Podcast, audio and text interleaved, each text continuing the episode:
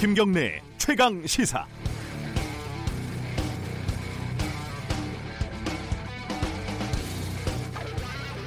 청와대가 고위공직자를 인사할 때는 7대 기준이라는 게 있습니다. 병역, 부동산, 세금, 위장 전입, 논문 표절, 음주운전, 성범죄가 그건데요. 어제 청와대가 두 명의 장관 후보자를 사실상 지명 철회하면서 이 기준에 걸린 것은 아니니까 검증에는 문제가 없었다고 강변을 했습니다. 그런데 2017년 11월 22일 청와대가 이 7대 기준을 제시할 때 이렇게도 밝혔습니다. 원천 배제 기준에 미치지 않는 경우에도 국민의 눈, 눈높이에 미치지 못한다고 판단되면 검증을 통과할 수 없다. 그렇다면 국토부 장관이 집 세 채를 가지고 있어도 문제가 없고 자녀의 졸업식에 참석하려고 출장을 이용한 것도 문제가 없다고 판단한 것은 어떻게 설명을 해야 할까요? 더구나 구글링만 해도 알 수 있다는 가짜 합계 참가 사실을 본인이 말을 안 해서 몰랐다고 해명하는 게 타당한 걸까요? 이제 와서 인사 검증에 실패한 게 아니라고 굳이 변명을 하는 건 인사 검증 라인을 보호하는 것 말고 어떤 의미가 있는지 잘 모르겠습니다. 4월 1일 월요일 김경래 최강 시사 시작합니다.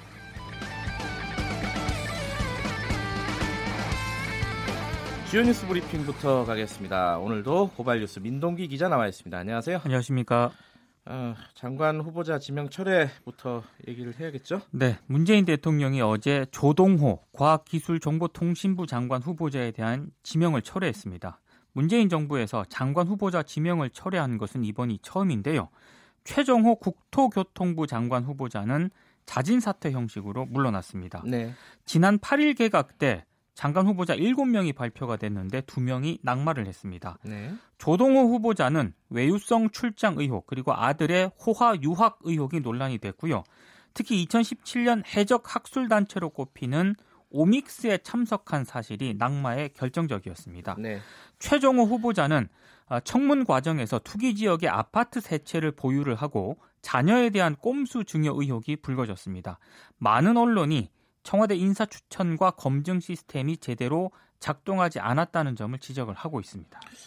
이 청와대 발표에 따르면은 그 굳이 좀 부인을 하는 것 같은데 어쨌든 그 검증이 부실했다라는 책임론은 나올 수밖에 없는 상황이죠. 그렇습니다. 특히 조동호 장관 후보자 같은 경우에는요. 네. 오믹스 학회 참석 문제가 지난해 언론을 통해서 크게 보도가 됐거든요. 네. 그래서 교육부와 과기정통부가 대대적인 실태 조사까지 벌인 그런 사안입니다. 이거 기사를 보니까요. 네. 그런 얘기가 있더라고요. 조동호라는 이름하고 오믹스 인터내셔널하고 이렇게 치면은 네. 구글에서 바로 나온대요. 기사가 나옵니다. 네. 아, 그런데 윤도한 청와대 국민소통수석이 해외 부실 학회에 참석한 사실을 본인이 밝히지 않았기 때문에 검증에서 걸러낼 수 없었다라고 입장을 밝혔는데요. 네. 이 말을 좀 다르게 해석을 하면 조 후보자 말만 믿고 사실관계를 꼼꼼하게 들여다보지 않았다는 그런 주장과 마찬가지입니다. 네. 아, 그래서 인사검증 책임자인 조국, 조현옥 수석 등에 대한 책임론이 제기가 되고 있습니다. 특히 청와대 인사추천위원장이었던 노영민 대통령 비서실장 책임론도 제기가 되고 네. 있는데 청와대는 책임론에 대해서는 분명한 선긋기를 하고 있는 상황입니다. 한동안 이게 정치적인 어떤 쟁점으로 남아 있을 것 같아요. 이 부분은 그렇습니다. 김의겸 청와대 대변인 사퇴했지만은 아직까지 뭐 대출 관련 의혹이 있다고요? 자유한국당을 비롯한 야당이요. 금융권 특혜 대출 의혹을 추가로 제기를 하고 있는데요. 네. 김종석 자유한국당 의원이 오늘 서울신문과 인터뷰를 했는데 당시 대출 서류를 보면 김의겸 전 대변인의 소득이 담보로 잡혀 있는데 네. 이건 본인 동의 없이는 불가능한 일이다. 여러 정황상 특혜 대출을 받았다고 의심할 수밖에 없다 이렇게 주장을 했습니다. 네. 특히 김종석 의원은 김희겸 전 대변인 배우자가 지난해 8월 자신의 집 근처가 아니라 서울 마포구에 있는 은행에서 10억을 대출 받았다고 주장을 했는데요. 네. 당시 해당 은행 지점장이 김희겸 전 대변인 이 고등학교 1년 후배였다면서 의혹을 제기를 하고 있습니다. 이 대출권은 좀 봐야겠어요. 그렇습니다. 네. 황교안 자유한국당 대표가 축구장에 갔다가 이게 좀 문제가 됐네요.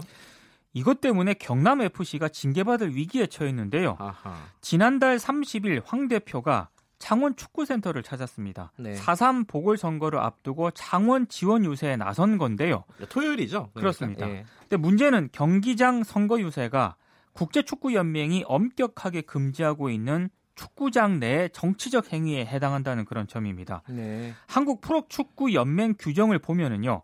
경기장 내에서는 정당명, 후보명, 기호, 번호 등이 노출된 의상 착용이 금지가 되어 있거든요. 네. 근데 이걸 했다는 그런 얘기인데 연맹은 홈팀에 10점 이상의 승점 감점이나 무관중 홈 경기, 제3지역 홈 경기, 2천만 원 이상의 제재금 부과 등의 제재를 가하게 되는데요. 경남 FC 측에서 입장을 내놓았는데 경호업체에서 상황을 설명을 하면서 붉은색 점퍼를 입고 들어가면 안 된다고 제지를 음. 했지만 그래서 그 당시에는 벗고 들어갔는데 네. 그 이후에 다시 입은 것으로 알고 있다 이런 입장을 내놓았습니다. 요건 한번 좀 따져볼 필요가 있겠어요. 실제로 이제 몰랐다는 게 황교안 대표 측 입장이잖아요. 그렇습니다. 근데 여- 이쪽 그 구단 측의 설명을 들어보면은 미리 고지를 했다, 말렸다 이런 거잖아요. 네. 이건 좀 따져볼 필요가 있는 내용인 것 같고 1987년도 대선이 있지 않았습니까? 네. 그때 가장 큰 사건 중에 하나가 칼기 폭파 사건이었어요. 그렇습니다. 이게 좀 예전에 이제 많이 확인된 내용인데 이번에 문서로 다시 확인됐죠. 그 대선에 이용을 했다 칼기를 이 네. 칼기 폭파 사건을 어떤 내용인지 좀 알려주시죠. 전두환 정권이 87년 11월 29일 발생했던 대한항공 858기 폭파 사건을 네, 당시 그 대선에 이용하려고 했던 정황이 외교 문서를 통해 확인이 됐습니다. 네, 그러니까 정치적으로 활용하기 위해 당시 범인이었던 김현희 씨를 대선 전에 네, 국내에 데려오려고 했던 정황이 외교 문서로 확인이 되는데요. 네, 외교부가 어제 30년이 경과한 외교 문서 25만여 쪽을 원문 해제해서 일반에 공개를 했습니다. 여기에서 확인이 된 그런 내용인데 네, 이 내용 말고도요.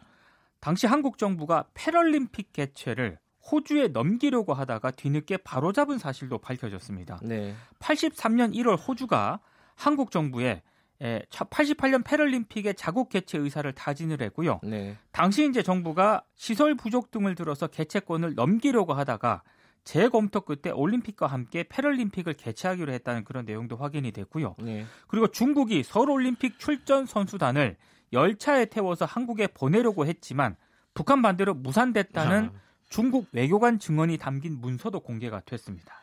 이 수만 쪽의 외교 문서가 공개가 된 건데요. 그렇습니다. 해마다 요맘때쯤에 공개를 하거든요. 네. 저도 이거 보느라고 혼났습니다. 이거. 너무 마- 양이 너무 많아가지고. 네.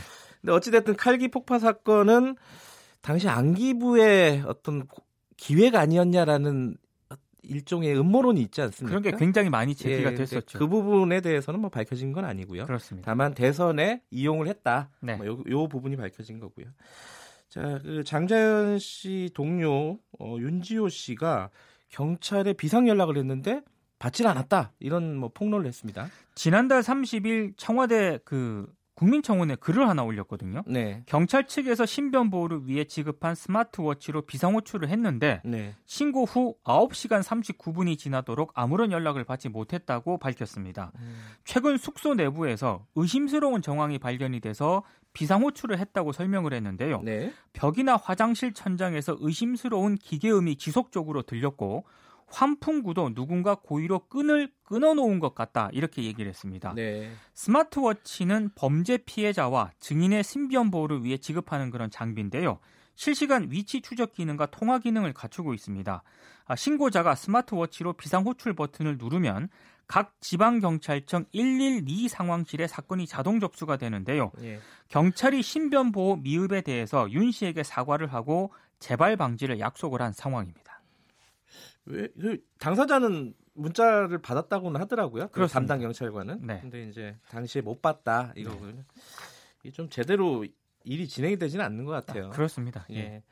이건희 회장의 집이 어, 공시지가가 가장 많이 올랐다. 야, 이건 또 무슨 소식입니까? 서울시의 개별 단독 주택 공시 가격 열람이 공개가 됐는데요. 예. 이건희 삼성전자 회장의 서울 용산구 한남동의 자택 그 공시 가격이 400억에 육박을 하는 것으로 나타났습니다.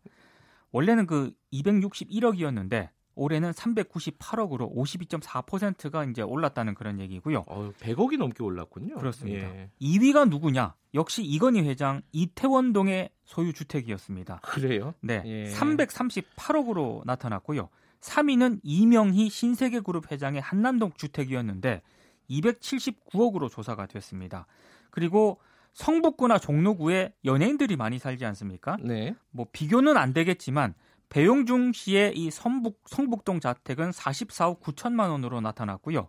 가수 서태지 씨의 평창동 자택은 26억 4천만 원으로 예, 음. 조사가 됐습니다. 별로 알고 싶지 않은 소식이군요. 여기까지 듣겠습니다. 고맙습니다. 고맙습니다. 고발뉴스 민동기 기자였습니다. KBS 일라디오 김경래 최강 시사 듣고 계신 지금 시각은 7시 35분입니다.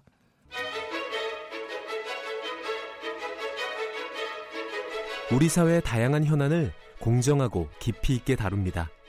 KBS 일라디오 김경래의 최강 시사. 네, 다음 주 수요일 문재인 대통령이 미국을 방문합니다. 트럼프 미 대통령 초청으로 가는 거고요.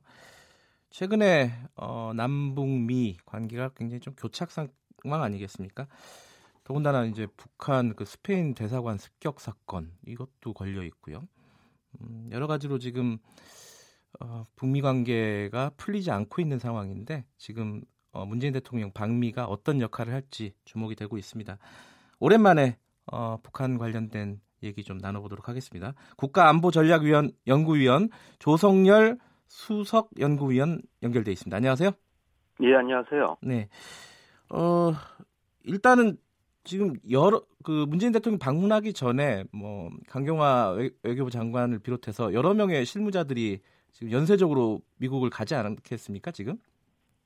예, 다... 지금 예, 폼페오 장관하고 강경화 장관이 한번 회담을 했고요. 네. 지금 김현정 국가안보실 2차장이 네. 이번 그 한미 정상회담의 의제를 조율하기 위해서 네. 아, 현재 방문하고 있습니다. 예. 이게 지금 상황 교착 상황을 풀 수 있는 어떤 계기가 될 수도 있겠다라는 뭐 기대를 가질 수도 있을 것 같은데 어떻게 생각하세요, 위원님은?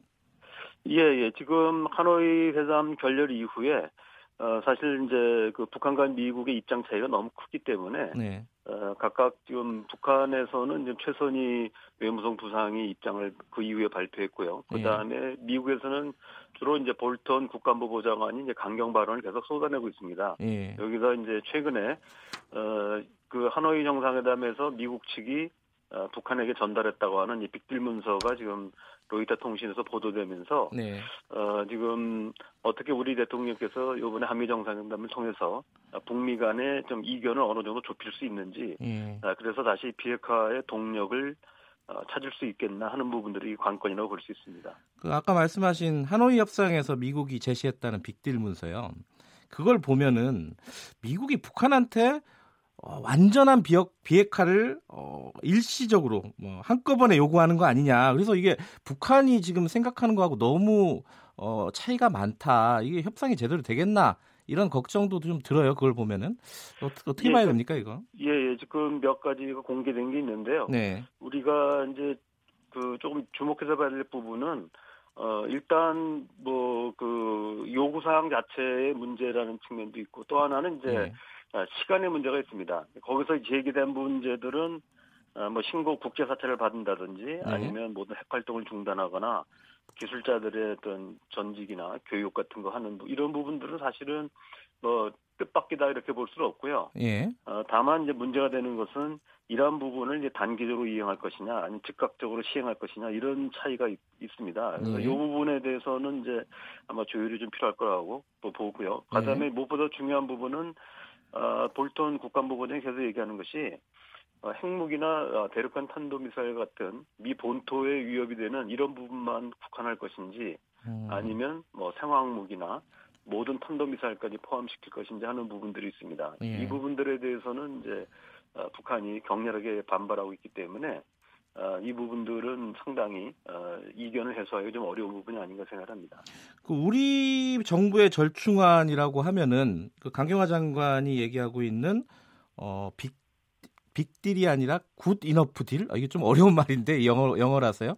이게 이건 어떤 의미를 가지는 거예요? 내용을 좀 소개를 해주시죠. 예, 그러니까 우리 정확하게는 이제 우리 외교부에서 얘기했다기보다는 이제 국가안보실에서 예. 나온 얘기인데요. 예. 어, good enough deal이라고 하는 것은 어, 한 번에 일괄 타결하기 어려우니까 네. 일괄 타결하기 이전에 어, 작은 단계의 몇, 몇 차례 아, 그 작은 이제 deal을 하고 예. 최종적으로 이제 그 일괄 타결에 도달하는 이런 방식입니다. 이런 부분들은 음. 북한이 요구하는 단계적 합의와 단계적 이행과는 조금 다르고요. 예. 그렇다고 해서 미국이 요구하는 일괄 타결도 아닙니다. 그래서 나름대로 아, 북한과 미국 사이에 아, 타협점을 모색하려고 하는 우리 정부의 아, 기본적인 이제 그 타협안이라고 할까요? 중재안이라고 볼 수 있습니다. 음, 그러니까 합의는 포괄적으로 하되 이행은 좀 단계적으로 하자 이렇게 이해하면 되나요? 예, 그렇습니다. 음. 사실은 이제 포괄적 합의 자체도 아까 말씀드렸듯이 비핵화의 범위와 대상에 대해서 어, 지금 볼턴 국가안보보좌관은 생화학무기나 예, 예. 어, 중단거리 탄도미사일까지 포함시키자는 것이기 때문에 사실은 포괄적 합의도 쉬운 건 아닙니다. 음. 하지만 이제 우리 정부 입장은 일단 포괄적 합의를 이뤄내고 여기서 이제 단계적 이행을 위한 어떤 작은 타결들을 먼저 해서 어, 최종적으로 이제 미국이 원하는 일괄 타결안으로 도출하는 이런 방식이라고 볼 수 있습니다. 궁금한 게 미국에서는요, 이 그러니까 지금 상황을 보면은 눈높이가 높아졌다 비핵화에 대한 이렇게 생각을 할 수가 있겠는데 그게 원래 그랬던 건지 아니면 시간이 지나오면서 이런 강경파들의 목소리가 높아져서 그런 건지 이거 어떻게 이해를 해야 되나요? 예, 그 1월 31일 날 그 비건 특별 대표가 그 스탠포드대 연설할 때 보면은 네. 어, 기본적으로 그렇게 어, 높은 건 아니었고요. 예, 예. 미국과 북한이 타협할 수 있는 여지가 있었습니다. 예. 어, 그런데 어, 북미 정상회담을 앞두고 어, 관계부처 미국 내 이제 관계부처 회의를 했는데 여기서 네. 볼턴 보좌관이 이제 좀 강경 입장을 제시했고 네. 여기에 이제 미 재무부나 국방부가 음. 어, 볼턴 보좌관의 입장에 손을 들어주면서 예. 어, 입장이 이제 글로 정리된 것 같습니다. 예. 그 이후에 뭐 우리도 마찬가지입니다만은 예. 일단 그 북미 정상회담 임할 때는 아, 볼턴의 구상을 기본으로 했기 때문에 네. 그 이후에 보면 폼페이오 국무장관이나 아, 비건 특별대표도 아, 과거 입장을 이제 얘기하기보다는 볼턴 보좌관의 입장을 좀 뒷받침하는 식으로 지금 음. 사후에 얘기해 오고 있습니다. 예. 그렇기 때문에 이제 아, 좀 더 조율하여 좀 어려운 게 아닌가 이런 생각이 음. 듭니다. 그럼 이런 상황이면요, 우리가 어, 개성공단이나 금강산관광 이런 얘기를 꺼낼 계제가 될게, 될까 이게 좀 걱정이에요. 어떻습니까? 예, 그러니까 그 동안에 사실은 폼페이오 국무장관이나 비건 네. 안에 보면은 아, 개성공단이나 금강산 얘기가 좀 포함되어 있었던 것 같습니다. 네. 하지만 지금 이제 볼턴 입장으로 강경화 된, 강화가 됐는데 어, 저는 이 부분은 어느 정도 우리가 잘 설득을 하면 가능성이 있지 않나 생각하는데요. 네. 왜냐하면은 지금 북한 측에서 요구했던 어, 민생 및 뭐 민수 분야의 아, 부분 해제라고 하지만 네. 사실은 네. 북한이 요구한 부분들을 들어주게 되면은 어, 미국이 주도해왔던 국제 제재망이 아, 와해될 가능성이 있는 건 사실입니다. 예. 반면에 우리가 얘기하는 부분은 아, 제재 해제가 아니라 사실상 제재 면제거든요. 그러니까 원 음. 포인트로 어, 해결하는 것이고 이거는 주로 이제 한국에만 적용되는 겁니다. 네. 남북 관계에서만. 예. 그렇기 때문에 이제 미국이 우려하는 국제 제재망이 교란되거나 흔들릴 가능성은 어, 적다 이렇게 볼 수 있습니다. 그런 네. 면에서는 우리 정부가 아, 북한에 어느 정도 어, 비핵화 조치를 얻어낼 수만 있다면 미국도 어, 이런 그 제재 면제가 가능하다고 보고요. 네. 사실은 이런 부분들은 비건 특별대표나 폼페오 국무장관도 동의했던 부분입니다, 사실은. 음. 아, 근데 이제 볼턴 보좌관의 강경 입장이 이제 득세하면서 네. 사실은 뒤로 배제됐던 것이죠. 음, 그럼 요번에 그 주요 의제 중에 하나로 다뤄질 가능성도 있는 건가요, 그러면? 어, 그래서 일단 그 부분들이 되지 않으면은 네. 우리가 다시 이제 북한과 접촉을 해야 될 텐데 네. 어, 북한을 설득하기가 어려울 겁니다. 어, 그래서 네. 어, 지금 당시만 해도 트럼프 대통령이 코엔 청문회라든지 네. 또 밀러 특검의 보고서 발표가 임박한 시점에서 상당히 네, 네. 부담을 가지고 있었거든요. 네. 그래서 볼, 어, 트럼프 대통령이 볼턴 보좌관의 입장을 어, 손을 들어줬다고 볼 수 있는데요. 어, 이번엔 좀 이제 정치적으로 좀 자율성이 높아졌기 때문에 네. 어, 트럼프 대통령이 우리 대통령의 그 말씀을 상당히 귀를 기울이지 않겠나 음. 그런 면에서는 어느 정도 어, 그 한미 간에 네. 새로운 안을 만들 가능성도 있다고 생각합니다. 예. 근데 지금 변수가 하나 있지 않습니까? 스페인 북한 대사관이 어, 괴한들한테 습격을 받았는데 그 미국 FBI하고 연계가 돼 있다. 뭐 이런 보도들이 나오고 있어요. 미국 미국에서도 그런 보도가 많이 나오고 있죠. 북한에서는 네. 반응을 했는데 반응은 약간 어, 미온적인 것 같고요. 생각보다는 지금 이게 어떤 변수로 작용을 할지 그게 좀 걱정일 것 같아요. 예, 그러니까 직접적으로 비핵화 협상과 관련된 부분은 아니고요. 네. 어, 물론 이제 김혁철 어, 대미 특별 대표가 어, 스페인 대사를 했기 때문에 네. 관련 정보를 얻는다 이런 부분이 있겠지만 네. 어, 직접 비핵화 협상에는 뭐 직접적인 영향은 없다고 봅니다. 다만 이제 오히려 네. 향후 북미 협상하는 데서 어, 북한의 입지가 좀 더 강화된 부분이 좀 있습니다. 음. 어, 미국으로서는 일단 뭐 그게 사실이라고 한다면 미 행정부가 어, 국무부는 부인하고 있지만 어느 정도 뭐 다른 기관이 관여된 게 맞다면 어, 미국의 입장이 좀 약화될 수는 있거든요. 네. 아마 그런 면에서는 뭐 협상에 뭐 직접적이지는 않지만 간접적으로는 뭐 나쁘진 않다 이런 생각합니다. 예. 근데 이게 사실 궁금한 부분이 물론 이제 위원님도 어 여러 가지 보도나 이런 그 간헐적인 정보에 의해서만 판단을 그렇습니다. 하시겠지만은 예. 이게 전체적으로 북미 회담의 연장선에서 벌어진 사건인지 아니면은 그냥 단순한 돌발 사건인지 이게 좀 궁금하더라고요. 어떻게 보세요, 위원님은?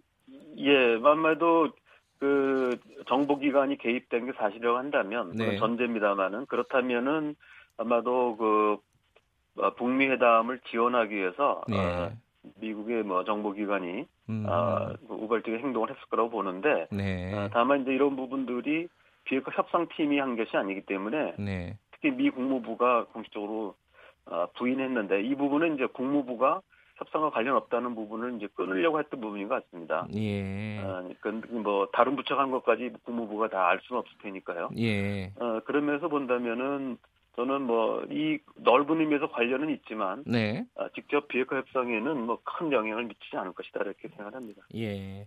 사실 이번에 이제 북 어, 한미 정상회담의 결과가 이 남북 정상회담 그리고 김정은 위원장의 답방이 되겠죠 아무래도 뭐 고구에 그 상당히 영향을 미치지 않겠습니까?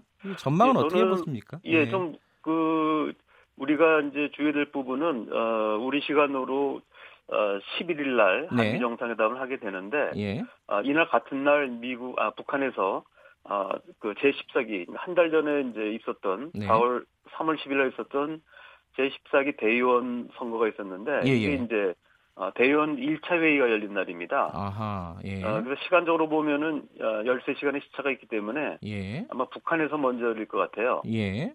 어, 여기서 김정은 위원장이 어, 어떤 기조연설을 하게 될 텐데 여기서 혹시 어, 비핵화에 대해서 부정적인 발언이 나올 경우는 어, 한미 정상회담이 오히려 뒷수습하는 어, 성격이 될 수가 있습니다. 네. 저는 그렇기 때문에 어, 그 이전에라도 우리 정부가 어, 이런 어떤 북한에서 뭐 이른바 새로운 길이라든지 이런 게 나오지 않도록 네. 어, 대북 특사 파견이나 이걸 통해서 음. 어, 우리가 한미 정상회담에까지 좀 기다려달라라든지 네. 어, 적어도 우리 정부의 어떤 입장들 그리고 북한의 입장을 음. 사실 우리가 직접 듣지 못했거든요. 네. 우리 정부가 파악하고 있는 건 주로 이제 미국 쪽 입장이고 네. 북한은 지금 어, 남북 간의 어떤 접촉을 지금 거부해 오고 있기 때문에 네. 어, 그래서 아마 북한의 입장을 좀 들어볼 필요가 있고요. 네. 이런 부분들은 어, 북한 김정은 위원장이 어, 먼저 어, 부정적인 발언하기 뭐 전에 어떤 입장을 청취하는 의미도 있고 또 음, 하나는 이제 네. 북한의 입장을 전에 듣는 것이 한미 정상회담의 성과를 어, 성공시키기 위해서도 좋다고 봅니다. 아. 그래서 어, 일단 뭐 그 남북 정상회담은 한미 정상회담 이유가 될 가능성이 높지만 예. 적어도 특사 파견 등을 통해서 음. 어, 이런 그 남북 간의 의견 교환이 필요하지 않을까 생각합니다. 근데 그냥 상식적으로 생각해 보면 특사가 이미 가지 않았을까라는 생각도 들고요. 그렇지는 않나요? 아, 그러니까 물밑 접촉은 되겠을 텐데 예, 예. 어, 책임 있는 고위 당국자의 예. 어, 특사 파견이 필요하다고 보는 것이죠. 예. 아마 밑에 선에서는 이제 교환이 있었을 겁니다. 그건 당연히. 네. 어, 그러나 이거는 어디까지나 이제 과거에도 보면은 어, 실무자 선에서는 접촉은 계속하지만 네. 어, 최종적으로는 이제 어느 정도 책임 있는 급들, 뭐 네. 지금 거론되는 것은 이제 국가안보실장이나 어, 국가정보원장 이런 분들이 가셔서 어, 적어도 김정은 위원장을 직접 만날 수 있는 분이 가야 되겠죠. 네. 어, 그래서 어, 우리가 적어도 곧 한미 정상회담이 열리니까 우리 입장은 이렇고 측이 그 생각하는 부분을 얘기해달라. 음. 그래서 이런 부분들이 한미 정상회담 전달이 된다면 한미 정상회담의 성공 확률도 더 높아진다고 봅니다. 예. 근데 그 특사 파견은 아무래도 비공개가 될 수도 있겠네요. 그죠? 아, 그렇지는 않죠. 그러니까 지금 그래요? 아까 말씀드렸듯이 예. 실무급에서는 비공개로 접촉이 가능하지만 예. 어, 고위급에서 간다면은 음. 아마 공개적으로 가야 되고 예. 갔다 온 이후에도 어, 이런 부분들은 이제 밝혀질 거라고 봅니다. 그렇지 않으면은 음. 김정은 위원장을 만나기가 어렵거든요. 예. 그러면 어, 그래서 그, 저는 이, 예. 이, 부분은 공개적인 활동이 될 거라고 봅니다. 예. 특사 파견이 어떻게 되는지부터 지켜보면은 앞으로의 일정들이나 이런 것들을 한번 점쳐볼 수 있는 그런 게 되겠네요. 예, 그렇게 생각합니다. 예, 알겠습니다. 오늘 말씀 감사합니다. 예, 감사합니다. 네, 국가안보전략연구위원 조성열 수석연구위원과 말씀 나눠봤습니다.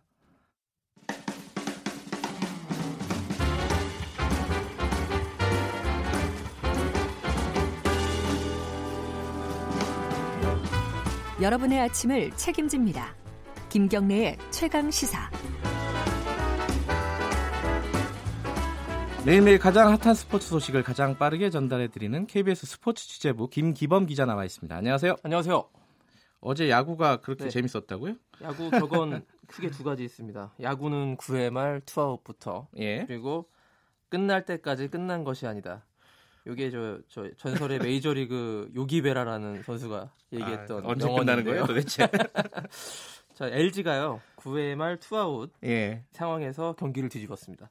5대 2로 석점 차면은 어우, 꽤 여유 있게 뒤지고 있었던 끝나가는 상황이었네요, 진짜. 요때쯤 예. 이제 관중석에서 LG 팬들은 이제 차마 볼 수 없어서 나가시는 아, 그런 타이밍이죠. 아, 예. 아. 그때 LG 트윈스가 공격했는데요. 정주현의 1타점 2루타, 이형종의 1타점 적시타로 5대 4까지 따라가 잡은 다음에 네. 최근에 좀 타격 부진을 겪고 있던 김현수 선수 메이저리그 갔다 온 네. 김현수 선수가 롯데 마무리 손승락으로부터 천금 같은 동점타를 음. 터뜨렸습니다. 네. 그래서 5대 5 연장에 돌입한 다음에 10회 또 끝내기도 극적이었습니다. 유강남 선수가 끝내기 한타로 6대 5로 극적으로 이기면서 기적에 가까운 승리를 뭐 이거는 1승 이상의 의미가 있다고 보고요. 예. 반면 좀 롯데 팬들에게는 아쉽겠지만 이건 1패 이상의 또 아픔이 이 롯데 아, 팬들에게 있을 것 같습니다. 롯데 팬들은 최근에 너무 이게 실망이 크겠어요. 네. 어.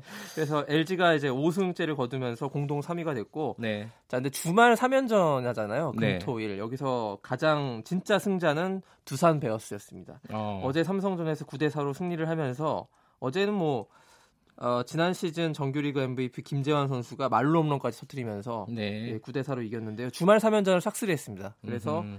그 공동 선두로 SK와 올라섰는데요. SK와 두산이 작년 한국 시리즈 예. 두 팀이잖아요.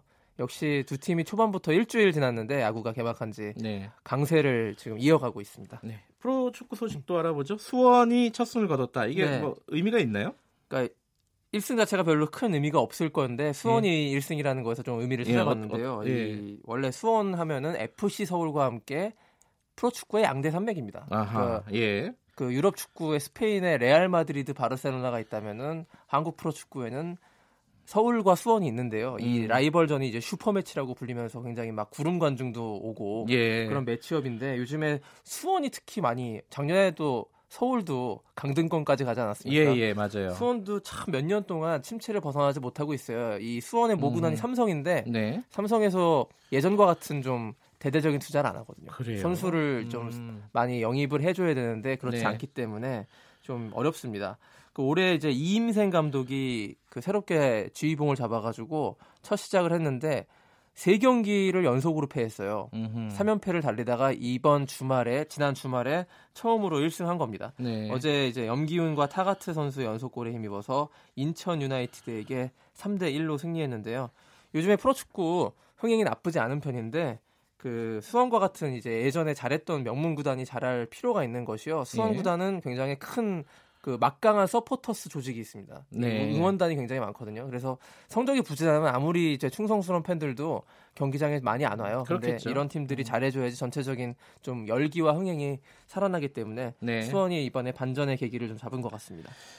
자, 미국 프로농구 소식 한번 네. 알아볼까요? 그래서 르브론 제임스가 실패를 했다. 이게 무슨 뜻일까요? 전 세계적으로 스포츠 스타 가운데 가장 유명한 사람 3명만 꼽으라 그러면요. 네. 이 르브론 제임스가 포함됩니다. 그래요? 호날두, 음. 메시, 르브론 제임스 이렇게 세 명이 아, 현역 선수 중에 그렇죠. 예, 예, 예. 전설과는 좀 다른 얘기고요. 네. 그런데 르브론 제임스한테는 역시 성공과 실패의 기준이 좀 남다른데요. 네. 플레이오프에 진출하지 못한 것 자체가 굉장히 큰 실패로 받아들여지고 있는 것이에요. 우승 음. 못하면 실패다 이런 네. 뜻이군요. 개인 득점 순위도 지금 NBA에서 5위 정도를 달리고 있는데 나쁘진 네. 않거든요. 네. 그런데도 이제 이 팀을 속한 팀을 플레이오프에 진출시키지 못했다. 이건 실패다. 이렇게 얘기가 되고 있습니다. 예. 르브론 제임스가 저기 1990년대 마이클 조던과 유일하게 비교되는 아하. 현역 선수입니다. 예. 누가 더 잘하나? 물론 조던이 좀 더 우세하긴 합니다만 음. 그 정도로 잘하는 선수인데 그 르브론 같은 경우에는 조던과는 달리요. 예. 조던은 시카고 불스라는 팀 하나에서 계속 우승했잖아요. 네. 근데 르브론 제임스는 팀을 옮겨 다니면서 그 팀을 우승시키는 우승 청부사입니다. 예전에 이제 마이애미 히트에 있다가 클리블랜드 이 두 팀 다 이제 우승을 시키고 예. 다음 도전자 도전을 찾기 위해서 이제 LA 레이커스로 옮겼는데 네. 여기서 올해부터 성공하지 아. 못한 플레이오프 진출에 14년 만에 르브론 선수 개인적으로는 14년 음. 만에 실패한 겁니다. 알겠습니다. 네. 뭐 내년을 기약할 수밖에 없겠네요. 네, 그렇습니다. 자, 잘 들었습니다. 고맙습니다. KBS 스포츠 취재부 김기범 기자였고요. KBS 일라디오 김경래, 김경래 최강시사 1분 여기까지 하겠습니다. 2부에서는요. 재보궐선거 소식 좀 알아보겠습니다. 김경래 최강시사 뉴스 잠시 듣고 돌아오겠습니다.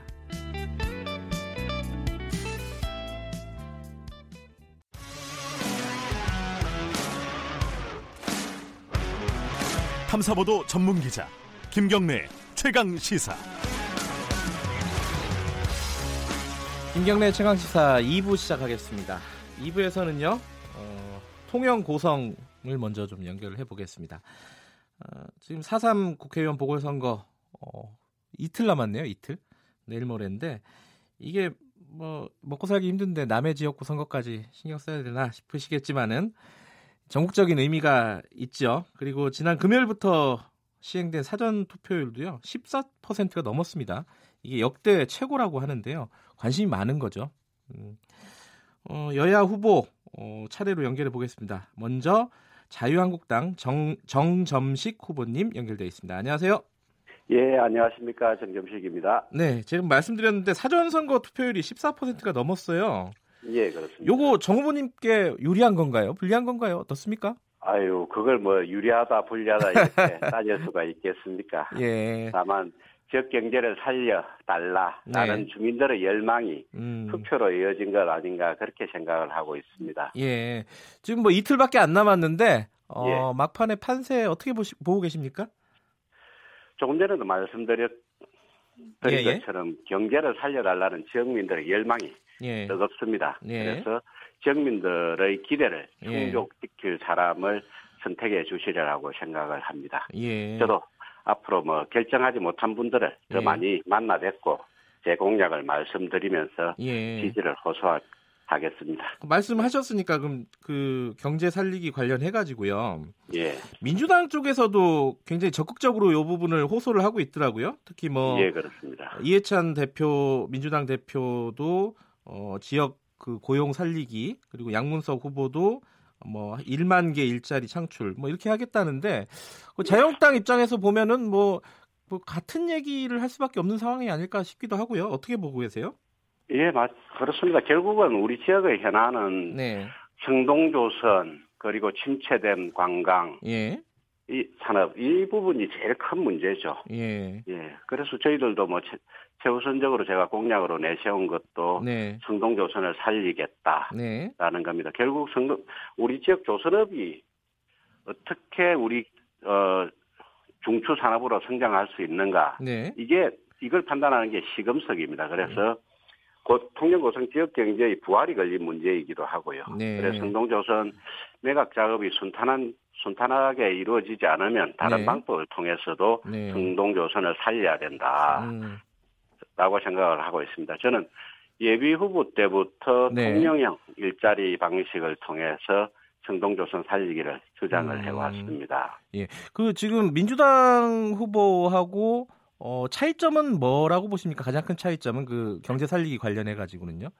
저는 이제 우선 노사민정 대타입을 통해서 네. 법정 관리하에 있는 성동조선을 음. 살려내서 살려낸다는 것입니다. 예. 그 결국은 이제 통영행 일자리 방식, 아, 그 광주행 일자리에서 예. 이제 명칭을 어, 사용을 해 온 건데요. 예. 이 새로운 법, 별개 법인을 설립을 해서 예. 그 승동조선을 예. 살리겠다라는 음. 거라고 볼 수 있습니다. 다만 음. 이제 민주당 쪽은 그 뭐 1만 개 일자리를 네. 말씀을 하고 계신데 그거는 어, 성동조선 중에서 일부를 음. 매, 그 일부 부지를 매입을 해서 네. 하겠다는 것이기 때문에 네. 그 기존의 그 성동조선의 부활이라고 볼 수는 없습니다. 음. 예. 그 지금 여당도 그렇고 야당도 그렇고 지도부들이 뭐 창원 성산도 그렇고 통영 고성도 뭐 대거 내려가서 지금 지지 유세를 하고 있지 않습니까? 지원 유세를? 네, 그렇습니다. 이게 자유한국당에서도 이 통영 고성 선거가 중요하다는 의미일 텐데 예. 당 차원에서 보면 이게 이 선거가 어떤 의미가 있다고 보십니까? 결국은 이번 선거는 지금 경제는 어, 경제에서는 무능하고 네. 안보에서는 어, 불안을 국민들에게 불안을 주고 있는 우리 문재인 정권에 대한 심판의 성격이 크다고 볼 수가 있겠죠. 네. 저희들은 그렇게 생각을 하고 있습니다. 예, 지금 현 정부에 대한 심판의 성격이 크다. 예, 그렇습니다. 예, 라는 말씀이시. 근데 이게 신문, 그러니까 언론 보도를 보니까요. 예. 통영 고성이 이게 지역색이 좀 달라가지고 예, 예. 소지역주의 이런 현상이 나타나고 있다 이런 말들도 있더라고요. 예. 이게, 그런데 이게 좀 변수가 될까요? 어떻게 보십니까?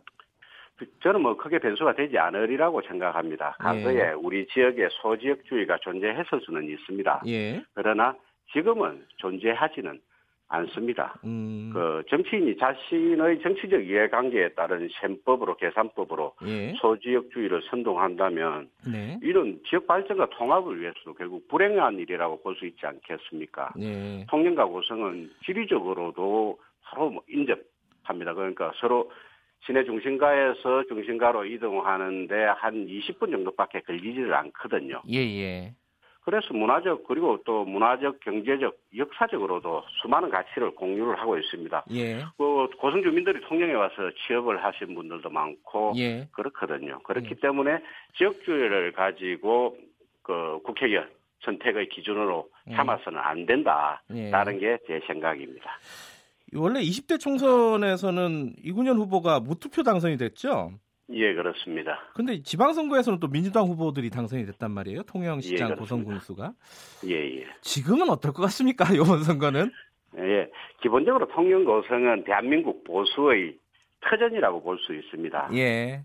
그리고 저희 당 그러니까 자, 자유한국당에서도 이 지역을 그 점, 우리 젊은 보수 세력이 자라날 수 있는 비옥한 예. 토양이다 이렇게 판단을 하고 있는데 예. 지난 지방선거는 어, 보수의 분열로 패배한 거라고 패배한 것이라고 저는 생각을 하고 있습니다. 아하. 그런데 예. 이번 선거에서는 자유한국당을 중심으로 해서 예. 보수가 단결하고 있다고 저는 판단을 하고 있습니다. 거의 예. 그리고 저희 강점을 또 많은 보수층들이 지지를 해주고 있습니다. 예. 그렇기 때문에 어, 우리 지역 주민들께서 예, 예. 올바른 선택을 해주시라고 생각을 합니다. 알겠습니다. 예. 마지막으로 한 30초 정도만은 어, 정점식 후보님의 장점이 뭔지 어, 홍보하실 시간을 드리겠습니다.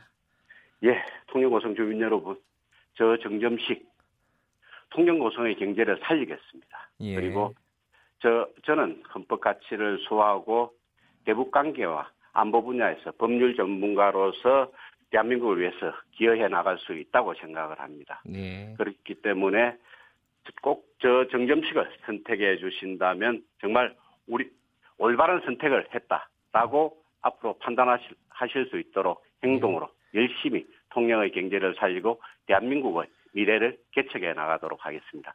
통영 고성 주민 여러분 꼭 저 정점식을 선택해 주십시오. 알겠습니다. 감사합니다. 오늘 말씀 감사합니다.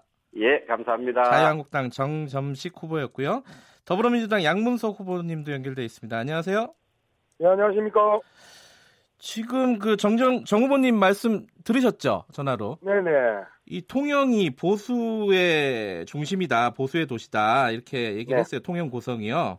어, 네. 그리고 과거에 이제 지방선거에서 민주당이 된 거는 분열 때문이었다. 보수의 분열. 요번은 아니다. 네. 여기에 네. 대해서 어떻게 생각하십니까?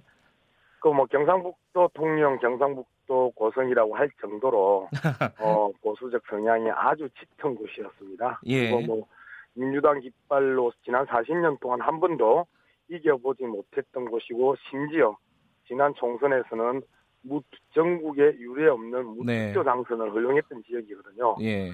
예, 그런데 그 지난해 지역 지방선거에서 어, 통영시장 그다음에 고성군수가 민주당 깃발로 승리해서 네. 어, 현재 어, 시장 군수로 재직하고 있고요. 네. 그리고 이제 뭐 보수의 분열 때문이다라고 이야기를 하는 부분에 있어서는 네. 참 동의하기가 힘든 게요. 현재 지금 양수에게 바짝 그 추격을 당하고 이제 결국은 어, 어제 주말을 통해 가지고 어, 뒤집기를 당한 입장이니까 어, 그 부분에 대해서 여러 가지로 이제 평가를 할 수가 있는데 결국은 크게 두 가지 아니겠습니까? 네. 소형 고성 지역민들이 가지고 있는 철박한 그 경제 위기 의식, 네. 그다고 어, 피피한 현실 예. 이런 부분들 조선업이 이제 붕괴되면서 예. 조선소에 종사하는 사람이 2만 4천 명이었거든요. 예.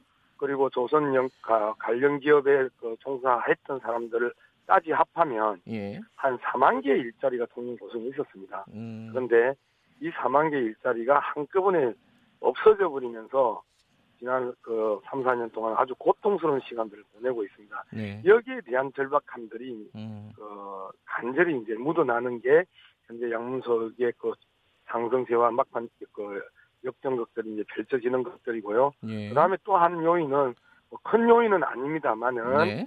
어 점정집 후보가 2개월 만에 낙하산 공천을 받으면서 그동안에 준비해 왔던 서필원 전 행자부 차관이나 임동진 전 시장 쪽에서 강한 그 이 반발을 하고 있고 네. 그러한 부분들이 오, 오히려 양문숙의 지지세를 그 상승세로 끌어주고 있는 것 아닌가 그렇게 분석을 해봅니다.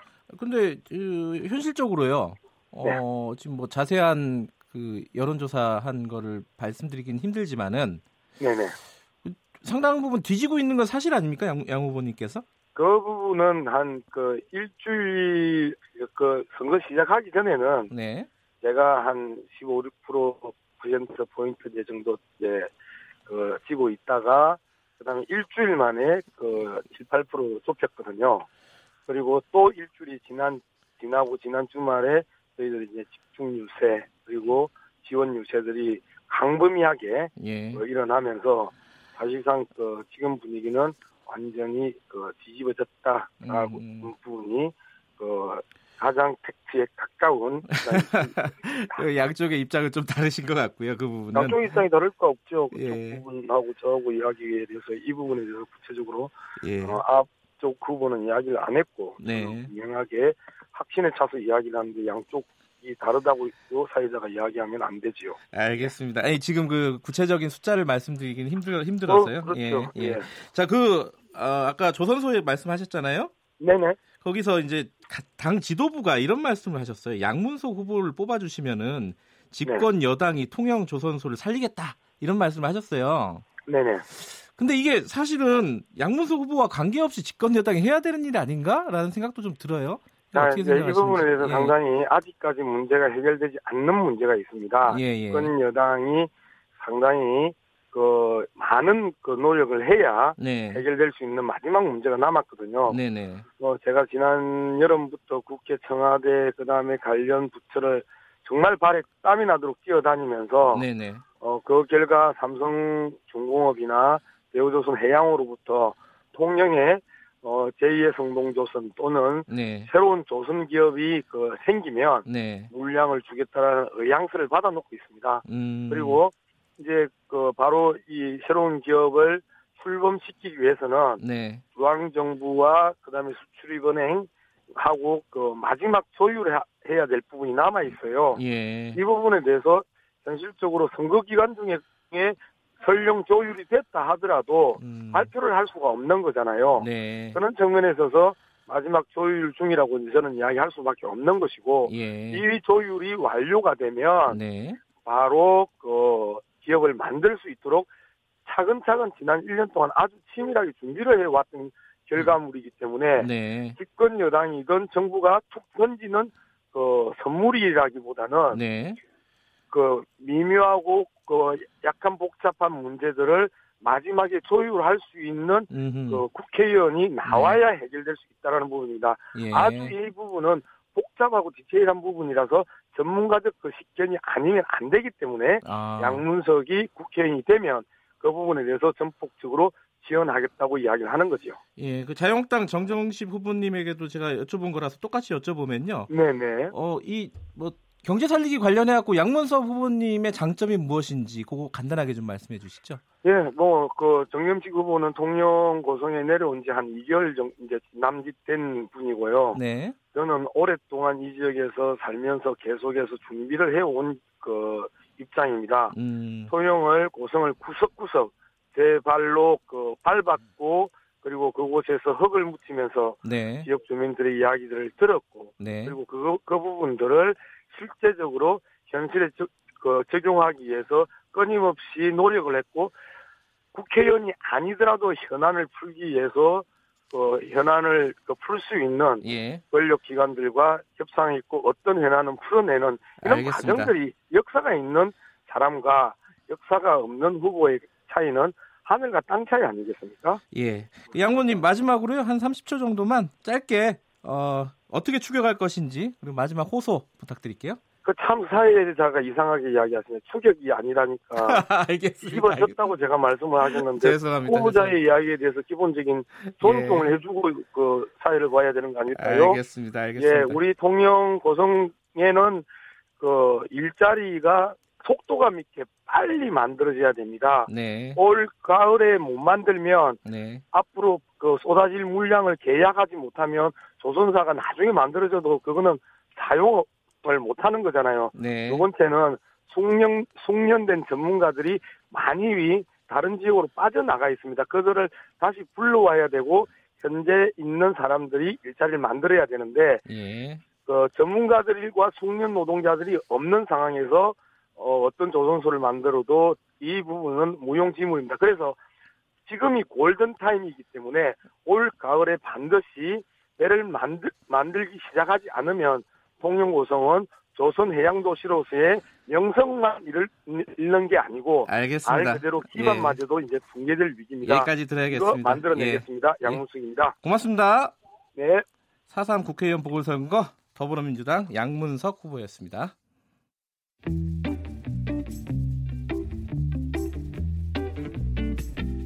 여러분께서는 지금 뉴스타파 김경래 기자가 진행하는 KBS 일라디오 김경래의 최강 시사를 듣고 계십니다.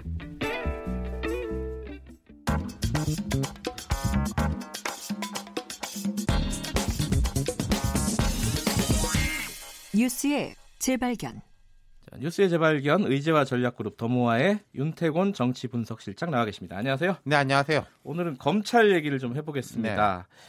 지금 뭐 뭐랄까요 그 김학의 사건을 수사하기 위한 그 수사단이 출범을 했어요. 네, 이름은 법, 좀 복잡하지만 네, 지난 예. 금요일 출범을 했는데 법무부 검찰 과거사위원회 수사 권고 관련 수사단 이름 참 길죠. 이게 풀네임인가요? 네.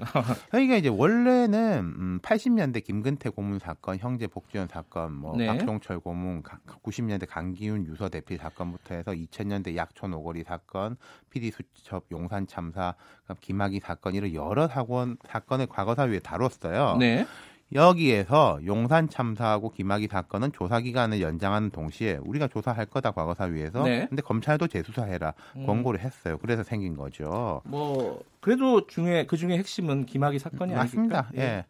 이게 특수통 출신인 여환섭 청주지검장 단장으로 해서 십수 명의 검사를 구성하는데 여기 집중할 거예요. 중간 음. 보고 단계 없이 총장에게만 직접 보고한다 그러네요. 예. 예. 특검 얘기는 쑥 들어갔어요. 그렇죠. 그러니까 처음에는 뭐 특임 검사, 특검, 특별수사팀 여러 이야기가 나오다가 이게 사실상 특별수사팀으로 된 겁니다. 네.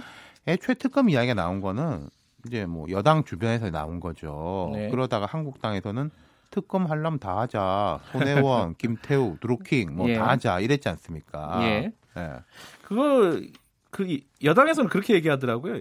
그렇게 하면 다 하지 말자는 얘기 아니냐 그렇죠. 결국은. 예. 근데요. 한국당에서 이런 기류가 없진 않았어요. 이 김학의 건에 대해서도 검찰 수사보다는 특검이 나을 수 있다. 한국당에서요? 그렇죠. 검찰하고 경찰은 현 정부의 통제를 받지 않냐. 네. 그 한국당 인식에서요. 예. 근데 차라리 김학의 건이라도 단독으로 특검하는 게 우리 입장에서는 조금 더 나을 수 있다. 이랬는데 음. 단독 특검 소리는 결국 안 나왔습니다. 이게 좀 네. 흥미로워요. 그리고 박상기 법무장관도 초반부터 줄곧 특별수사팀 이야기를 했어요. 음흠. 뭐 우려는 알지만은 특별수사팀이라고 해서 객관적 수사를 못하라는 법은 없다. 그러니까 네. 특검을 배제시켜 놓고 이야기했단 말입니다. 예. 지금 특검법을 보면요, 꼭 국회에서 추천하고 이런 절차가 아니더라도 법무장관이 특검을 개시할 수 있어요. 그렇죠. 근데 안 했거든요. 음흠. 여당도 처음엔 특, 특검 이야기 좀 하다가 그 다음에는 별 말이 없었어요. 다들 특검 얘기 처음에는 조금 하고 나중에는 다 슬금슬금 특검 그렇죠. 얘기를 안 하게 된 셈이 뭐, 돼버렸네요. 어영부영 해가지고 아무 말 안 하면은 자동으로 검찰로 넘어가는 건 다 알고 그렇죠. 있었는데 그렇게 된 거죠. 그럼요. 특검을 하면은 제일 싫은 사람이 누굴까요? 어 김학이? 제 생각엔요 예. 검찰입니다. 검찰. 검찰 자체가 싫다. 그렇죠. 예. 이 김학이 사건의 쟁점이라는 게 그러니까 뭐 성폭력 여부나 예. 그다음에 뭐 뇌물수수 여부나 이런 이제 사건의 단초가 된 것 말고 권력과 연계되는 걸로 보자면 한 세 가지 정도 될 겁니다. 첫 번째 김학이 동영상 부분이 정식 수사 전에 이제 뭐 내사 혹은 첩보 단계 김학이 차관이 임명되기 전 단계에서 뭐 청와대 보고가 됐냐 안 됐냐 예. 뭐 야당에 먼저 흘러 들어간 거 아니냐 이런 이 전 단계가 음, 있는 거죠. 이게 박영선 의원으로 촉발된 얘기죠 그렇죠. 이게. 이걸로 해서 당시 이제 박근혜 정부 때 민정수석실 인사들 예. 전부 검찰 출신이에요. 하고 경찰 출신들 간의 공방이 지금까지 벌어지고 있지 않습니까? 뭐 보고를 했다 안 했다 네. 이게 제대로 된 보고가 아니었다. 이게 이제 흥미롭긴 한데 이건 뭐 제일 중요한 문제는 아니고 그다음 예. 두 번째 당시에 보고가 잘 됐건 안 됐건 간에 임명이 강행됐어요. 예. 그 이유 뭐 뒷배가 있었느냐 최순실 씨 이야기도 나오는데 최순실 씨는 지금 옥중에서 의견서를 내가지고 나는 일면식도 없는 사이다. 뭐든지 나한테 다 덮어 씌우냐. 뭐 법적 예. 대응하겠다. 이렇게 나서고 있는 게두 번째. 예. 그러니까 이게 여기서 연결되는 거는 김학의 천 차관 뭐 부친이 군 출신인데 박정희 전 대통령하고 뭐 교분이 있었다. 이런 이야기가 나오고, 나오고 있죠. 있죠. 예. 네. 확인된 건 아니고. 예. 세 번째는 이 이후에 김학이라는 사람이 두 번이나 무혐의를 받았지 않습니까? 네.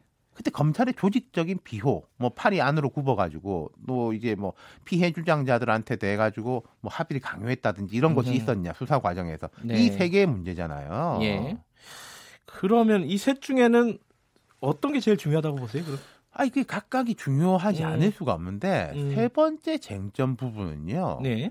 김학의에 대한, 대한 수사라기보다는 당시 검찰에 대한 수사가 될 수밖에 없는 거예요. 아하. 뭐 상당 부분 그때 사람들은 검찰에 남아 있지 않습니까? 그렇죠. 이게 5년 6년 전 이야기인데 이 관점에서 지금 민주당이 황교안 한국당 대표한테 공세를 펼치고 있잖아요. 네. 당신 법무장관인데 뭐 차관 이런 일 몰랐냐? 검찰이 이렇게 봐주는 거에 대해 가지고 뭐 관여한 거 아니냐? 명명백백하게 밝혀라. 근데 황교안 대표 쪽의 이야기 들어보면 이 사람들이 이제 믿는 구석이 하나가 있어요. 뭐죠? 최동욱 전 총장. 음. 자, 황교안이라는 사람이 김학이라는 사람을 좀 봐주라.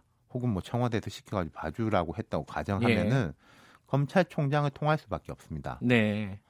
그리고 검찰에 대한 장악력은 총장이 더 앞서요. 그럼요.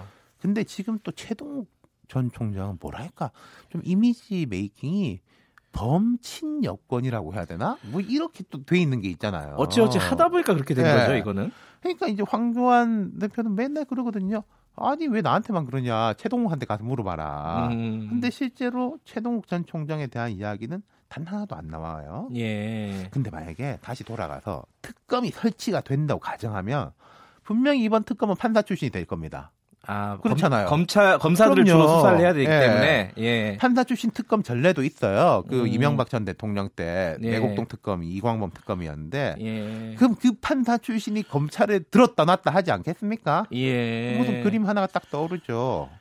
검찰이 법원을 수사했던 전례가 있죠. 그렇죠. 이번에 사법농단 사건에 대해서 법원에 들었다 놓았다 했지 않습니까? 네. 세 자리 숫자, 100명 넘는 숫자의 전현직 판사에 대해서 구속, 음. 불구속 기소 징계 통보를 했어요. 어떻게 생각하면 이번에 거꾸로 그럼 판사들이 검사들을 한번 들여다볼 기회가 될 수도 있었다. 그렇죠. 그래서 예. 제가 좀 아쉬운 게요. 예. 이번에는 비검사 출신, 뭐 판사 출신 혹은 변호사 출신 특별검사가 이 사건과 관련해서 검찰이 샅샅이 파헤치는 게 좋지 않았냐. 음흠. 법원 입장에서 보면 아픈 일이지만은 이 사법농단 수사를 통해서 우리도 성역이 아니다. 음흠. 우리도 누구한테 감시와 조사를 받을 수 있다. 예. 이런 뼈아픈 깨우침을 없는 계기가 됐거든요. 예. 그래서 그 이후에 뭐 당장 검찰 수사의 관행과 조서 증거 능력에 네. 대해서 법원에 대한 성찰이 나오는데 예. 검찰도 마찬가지죠. 좀 이, 아깝네요. 예. 그렇죠? 그러니까 좀 외부 수술 때 올릴 네. 기회가 있었는데. 아유, 진짜 끝나가요? 여기까지 듣겠습니다. 네. 더모의 윤태곤 실장이었고요. 2부 여기까지 하겠습니다. 3부에서 뵙겠습니다.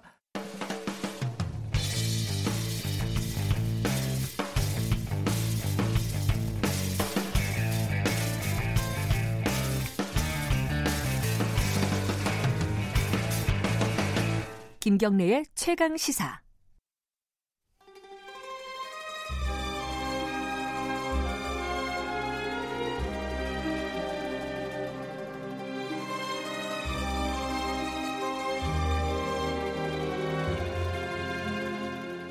네, 월요일 3부 보수의 품격입니다. 진정한 보수의 가치와 품격은 무엇인지 우리 사회의 뜨거운 현안을 보수의 시각으로 들여다보는 시간입니다. 윤여준 전 장관님 나와 계십니다. 안녕하세요. 네, 안녕하십니까. 어, 이 스튜디오에 앉으시면서 참 이 하기가 이 참 곤란한 얘기들이다. 그러니까 안타까운 품, 얘기. 품격 있는 얘기를 해야 되는데 네? 주제가 자꾸 예. 거리가 멀잖아요. 아마 청취자 여러분도 어, 떤 얘기인지 아실 겁니다. 최근에 이제 인사 관련된 얘기인데요. 예. 어, 뭐 어제는 최종호 국토부 장관 후보자가 자진 사퇴를 했고 조동호 과학기술정보통신부 장관 어, 지명을 문재인 정부 들어서 최초로 철회를 했습니다. 공식적으로는 물론 뭐 최종호 후보자도 형식적으로는 자진 사퇴인데 내용적으로 보면 뭐 종용이 있었겠죠. 예, 철회라고 볼 수도 있겠죠. 아, 물론. 예. 근데 이 사건 하루 이틀 전에 금희겸 청와대 대변인이 네. 부동산 관련된 논란으로 자진 사퇴를 했습니다. 이 좀 급박하게 돌아갔어요 며칠 동안에 그죠 인사 관련된 그렇죠. 얘기가 네. 어떻게 보셨는지 먼저 좀 총평을 해주신다면은 뭐 어떻게 보기 네. 아, 눈으로 보셨나요? 아니 뭐 김희겸 대변인의 거 사건이 예. 이게 이제 말하자면 타는 불에 기름을 확 부은 격이 됐죠. 예. 네, 그래서 벼랑간 불이 확 번지는. 근데 제, 제가 한 궁금한 게 청와대 오래 계셨잖아요. 예. 대변인 정도 되는 비서관이 네. 뭐 몇십억짜리 부동산을 살 때 좀 얘기 안 하나요, 이거? 그냥 막 해도 되는 거예요. 아, 저로서는 모르겠습니다. 저는 뭐 그만한 액수를 만져본 일이 없어서 잘 모르겠는데 예. 이 대변인이라는 자리가 네. 저는 이제 공보수석 비서관 겸 대변인을 겸하고 있었는데 지금 이게 분리돼 있죠. 네. 네. 네. 음, 공보수석이라는 자리나 대변인이라는 자리가 뭐 권력도 없고 돈도 없는 자리이죠. 네. 그러나 저는 직원들한테 무슨 얘기를 했냐 하면 네. 사실은 청와대 비서실이 꽃은 이, 여기다 이 부서다. 아하. 그러니까 비록 권력도 없고 돈도 없지만 왜냐하면 소위 공공의 얼굴이다. 왜냐하면 영어로 하면 파블릭 베이스라는 표현을 쓰는데 아하. 예, 예. 국민을 국민을 향해서는 네. 대통령 비서실을 어떻게 보면 대표하는 얼굴이라는 거죠. 음. 예, 그렇기 때문에 항상 처신 조심해야 되고 말과 행동 조심해라. 네. 그 대신 그런 긍지를 갖자 그런 얘기를 한 일이 있어요. 음, 음. 그렇게 보면 김희겸 대변인 뭐 본인 말처럼 오랫동안 집 없이 산 서름 때문에 잠깐 판단이 흐려졌던 것 같긴 한데 인간적으로는 예. 동정이 갑니다. 그러나 예. 전 공인 중에 공인인데 신분이 대통령 예. 대변인이라는 것 때문에요. 예, 정말 큰 실수를 한 거죠. 예. 이 근데 두 명을 사실상 지명을 철회한 상황이라고 보면은 네. 뭐한 한 명은 부동산 관련이에요. 또 네. 국토부 장관은 또 한명 네. 조동호 장관은 여러 가지가 있습니다. 뭐 아들 황제 유학부터 시작해가지고 그 조동호 장관 후보자는 제가 그 상임위원회 여당 의원들 위원이 다른 일로 만날 일이 있었어요. 아 그러셨어요? 네, 그랬더니 어. 본인들이 먼저 그러더라고요. 아, 어떻게 이런 사람을 네? 후보자를 만드냐. 청와대 원망을 많이 하더라고요. 여권 내부에서도요. 네, 네. 음. 아, 정말 자기들이 봐도 너무 심하다. 그런 기류들이 좀 있었군요. 제가 만난 누구도 그렇게 얘기를 하더라고요. 네. 이 1순위를 뽑자면은 저는 그냥 이렇게 국민들의 시각에는 최정호 후보자 같은 경우에 부동산 투기가 좀 명확한 느낌이 있어서 네. 논란은 있지만은 근데 그 부분이 되게 어 먼저 처리가 돼야 되지 않느냐라고 생각을 했는데 정치권에서는 오히려 조동호 후보자에 대한 얘기들이 많이 나왔었다고. 하더라고요. 네. 음. 근데 두 명을 자른 아니, 자른 자른다는 말은 좀 그렇고 두 명을 지명을 철회를 하거나 혹은 자진 사퇴를 했는데 네. 예. 지금 야당에서는요. 아니 지금 지, 지금 중요한 거는 김현철 후보하고 박영선 후보인데 두 명을 보호하기 위해서 이러는 거 아니냐, 꼬리 자르는 거 아니냐 이렇게 가고 있어요 지금. 아니, 뭐 야당 야당이야 당연히 그렇게 공세하겠죠. 예. 예. 어떻게 보세요? 이게 맞, 어, 그 청와대가 하는 게 어, 야당의 말대로 이런 어떤 포석일지 음, 어떻게 보십니까? 어, 글쎄요, 뭐 제가 그걸 장담할 수는 없으나, 네. 예. 어, 비중을 놓고 본다면 네. 뭐 야당이 그렇게 보는 것도 무리가 아닐 수 있죠. 아하. 두 가지 방금 말씀드린 앞으로 이제 오늘 아마 청문 보고서를 채택할지 말지를 네. 또 논의를 하게 될 것 같고요. 네. 그 다섯 명에 대해서 어떻게 진행이 될지는 좀 더 지켜봐야겠는데, 근데 더 중요한 거는 사실 그러면 요번에 인사 난맥이라고 할 수도 있을 것 같아요. 이 난맥상을 만든 검증 라인은 어떻게 할 거냐. 이게 청와대에서는 검증 실패 아니다라고 일단 못 박았습니다. 웃으신다는 거는 말도 안 된다 이런 뜻인가요? 아, 전 진짜 말이 안 나와요. 아 말이 안. 그럼 뭐가 실패라는 거예요? 그럼 아... 어떻게 해야 검증 실패라고 인정할 겁니까? 한두 번이에요 이게 지금? 일곱 명다 네? 그래야지 검증 실패인가요? 대통령에 대한 책임으로서도 그렇게 얘기하면 안 되고 음... 국민에 대한 책임으로서 그렇게 얘기하면 안 되는 거죠. 네. 네. 그러면 공직자가 뭐 책임질 아무것도 없어요. 음. 네?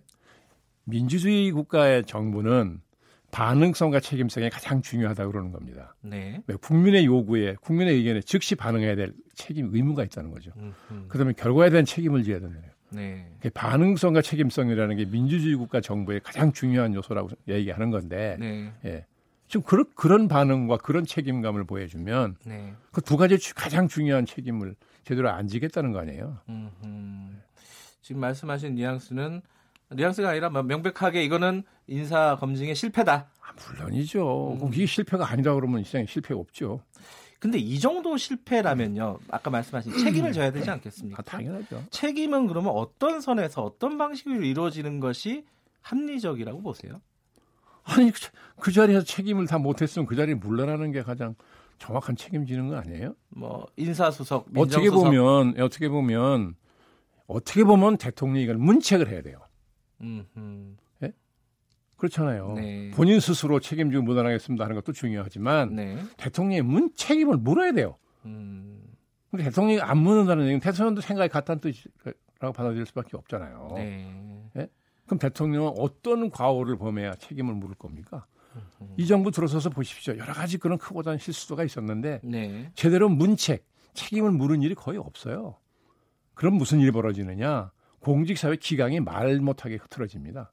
아. 책임을 안 묻는 대통령이. 예. 예? 뭐 원인이 뭐 인정이 됐든 뭐가 됐든 그건 뭐 별개 문제고. 예.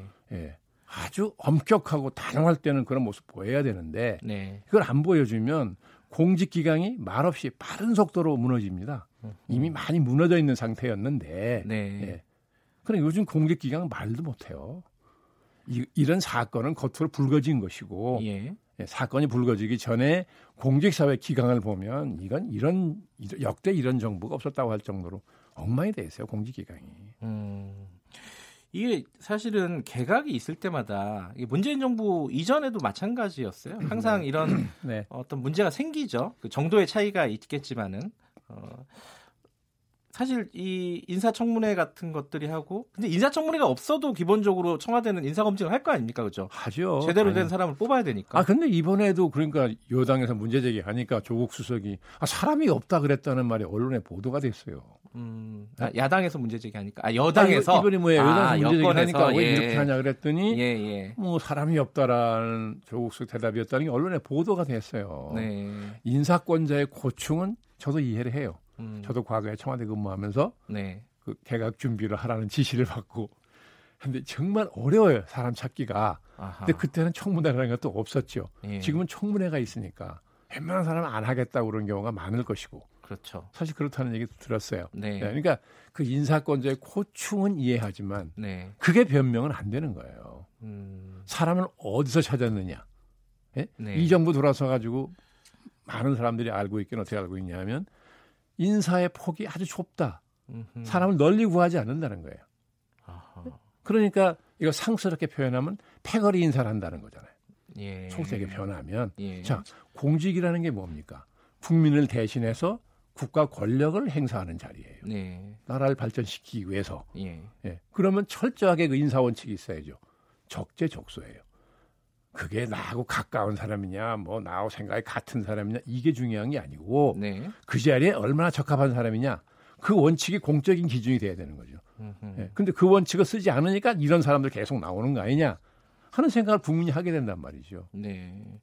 그럼 청와대에서 어, 밝혔 밝히고 있는 그 인사검증 기준이 있지 않습니까? 7대 기준? 음, 7대 기준도 기억을 하죠. 그게 뭐 아주 좀 기본적인 기준인데요. 그건 사실 네. 뭐 자질이나 능력을 평가한다기보다는 배제 원칙이잖아요. 이런 사람은 안 된다는 안 된, 네, 그렇죠. 좀 약간 네거티브한 방식의 네, 네. 기준이긴 한데 그 기준에서는 어떻게 생각하세요? 아, 그 기준에 뭐 이 부합하지 않는 인사가 돼서 스스로 이렇게 네? 지명 철회하고 예. 사퇴 종용하고 한 거 아니겠어요. 예. 그런데 그러니까 네. 그런 기준을 제시 안 할 수는 없죠. 그것도 말썽이 생겨서 제시한 거잖아요. 그럼요. 예. 예. 그런데 자 보수 쪽에 있던 사람이든 예를 들면 진보 성향의 사람이든 네. 예? 일정한 연배 우리가 개발 연대라고 하는 그 시대를 산 사람 중에 네. 딱 아, 들여다보니까 도덕성에 다 마찬가지인 거예요. 음. 예? 지금까지 나름대로 일반적 인식이 어땠느냐? 오랫동안 집권해온 보수 세력은 뭐 부패하고 뭐 등등 이런 인식이 있었죠. 네. 그걸 항상 비판해왔던 더군다나 민주화 운동 세력은 최소한 도덕성에서만큼은 상당히 우월하다고 봤던 게 일반적 인식 아니었나요? 네. 근데 이 참 이런 진보 정부가 들어서 가지고 그것도 촛불 정부예요. 보통 진보 정부도 아니고. 예. 촛불 정부가 들어서서 인사할 때마다 이 도덕적인 문제로 음. 말썽이 생기는 걸 보면서 자 그러면 예. 도덕적 우월성이라는 게 인정을 받을 수 없는 거잖아요. 네. 이게 국가적인 비극입니다. 음... 네. 그러니까 차라리 자 요새 이러잖아요. 모든 결정을 다 청와대가 한다. 네. 네? 장관 허수 내각이 허수아비라는 얘기까지 들었잖아요. 네. 네. 그럴 바에는 예. 아 깨끗한 사람이라도 쓰라는 거예요. 음... 예? 아 막말로 뭐 무능한 사람 쓰라고 권고하는 건 아니지만 네. 예. 아, 유능 무능이라는 게 뭐 큰 차이 아닐 수도 있는 거잖아요. 네. 좀, 좀 깨끗한 사람이라도 쓰면, 예. 아니, 능력이 좀 모자라는 건 남의 도움을 받을 수가 있습니다. 음. 도덕적인 결함은 남의 도움 받을 수가 없는 거예요. 이 치명적인 결함인 겁니다. 공직에 있어서는. 예. 예. 이런 거를 청와대가 얼마나 엄중하게 생각하길래 이런 식으로 번번이 인사를 해가지고, 예? 대통령 용맥이고 정부의 신뢰를 깨뜨리냐는 거예요. 이거 음. 인사 책임을 안 물어? 이게 말이 돼요? 오늘 윤 장관님이 오랜만에 화가 나신 것 아, 같습니다. 국민의 한 사람으로 화가 나서 그러는 거예요. 예. 이, 어, 청와대에 대해서는 뭐, 요 정도 얘기하고요. 그, 그 다음에 인사 시스템 시간이 많지 않은데, 한 말씀만 좀 여쭈고, 뭐, 마무리해야 될것 네. 같아요. 이, 인사청문회를 국회에서 하지 않습니까? 네. 결국은 이제 네. 국회에서 하는데 국회 인사청문회에 대한 피로감이 있어요. 있는 정도가 아니죠. 예. 아, 청문회 하면 무슨 생각이 탁 떠오르십니까? 말꼬리 잡기? 이런가요? 아니, 그보다 앞서서 예. 부동산 투기, 아, 위장 전입, 뭐 예. 논문 표절, 뭐 예, 예, 병역비, 뭐 등등 딱 생각나는 게 있어요. 예. 이게 치, 오랫동안 치, 반복해 와서 그런 거잖아요. 그러면 예? 촛불 정권에서는 이런 게 없을 거라고 다 기대했던 거잖아요. 음, 없을 거라고 약속했잖아요. 대통령이 뭐라 그랬습니까? 공정하고 공평하고 정의로운 사회 만들겠다 그랬어요. 네. 예. 그런데 정부 강요들을 이렇게 인사를 하면 네. 예, 대통령이 그 말을 예? 어디 가서 찾을 거예요? 음, 음. 그렇잖아요. 그 뭐 국회 얘기는 오늘 못 하겠네요. 이, 이, 부분에 대해서 할 말씀이 많으셔가지고 그러면요 지금 네. 다섯 네. 명이 남았지 않습니까? 두 명은 네. 아마 추가로 지명을 해야 될 것 같은데 이 다섯 명 중에도 결격 사유가 있는 후보들이 많이 있다고 생각하세요? 어떻게 아, 뭐 보십니까? 뭐 다 나와 있잖아요 이미. 음. 예. 아, 야당의 자유한국당만 그렇게 판단했다면 네. 이게 뭐 정치공사단 하는 말이 먹힐 수 있을지 모르죠. 네. 다른 야당도 거의 똑같은 판단했던 거잖아요. 네. 네. 그럼 요번 뭐, 아 그러니까 뭐 두 명만 이렇게 한 걸 보면 나머지 다섯 명은 그냥 강행하겠다는 생각이라고 읽혀져요. 그렇겠죠. 예. 네. 뭐 대통령이 또 지난번에 그런 말까지 했잖아요. 뭐 청문회 때 말썽이 많았던 사람들이 더 잘한다 더라 하는 얘기까지 했잖아요. 예? 예. 이러니까 이게 뭐냐면 청문회라는 제도를 비켜갈 수가 없으니까 네, 이 네. 제도를 무력화시키려고 그런다. 네. 하는 의심까지 지금 받는 거잖아요. 음. 네. 그러면은 요번에 이 일곱 명 전체가 부적절하다, 부적격하다라고 얘기한 아, 하는 게 예. 국민의 대표인 국회의원 다수가 음. 판단하는 거 아닙니까?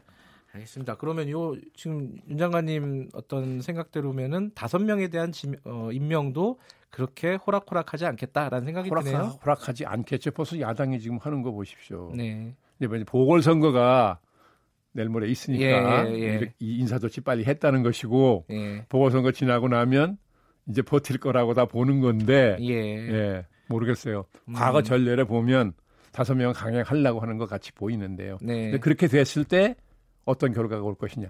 야당의 공세가 두려운 게 아니고 네. 국민이 어떻게 판단할 거냐는 걸 두려워할 줄 알아야죠. 음, 앞으로 조금 더 지켜봐야겠네요. 그 보궐선거 끝나고 어, 뭐 그 결과도 아마 영향을 줄 것이고요.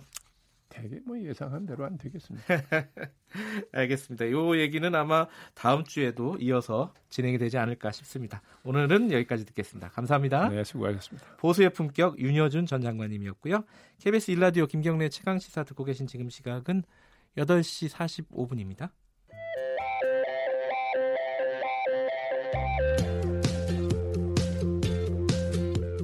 오늘 하루 이슈의 중심 김경래의 최강 시사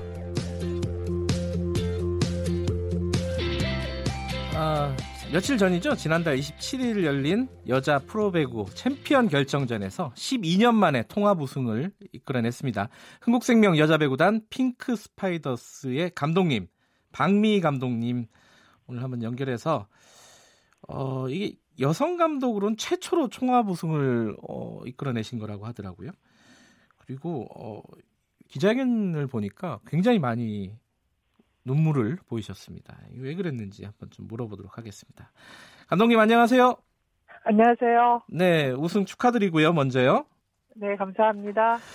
그 인터뷰 스포츠 뉴스에서 인터뷰를 보니까요. 네. 그 너무 많이 우시더라고요. 뭘, 왜 이렇게 많이 우셨습니까? 아, 사실 결승전에서 이겨도 울지 말아야지 이런 생각을 했었는데 네. 막상 또 경기가 끝나니까 그 가장 이제 생각났던 게 네. 어, 지난해 저희가 굉장히 힘든 시기가 있었고 작년에 꼴찌였죠.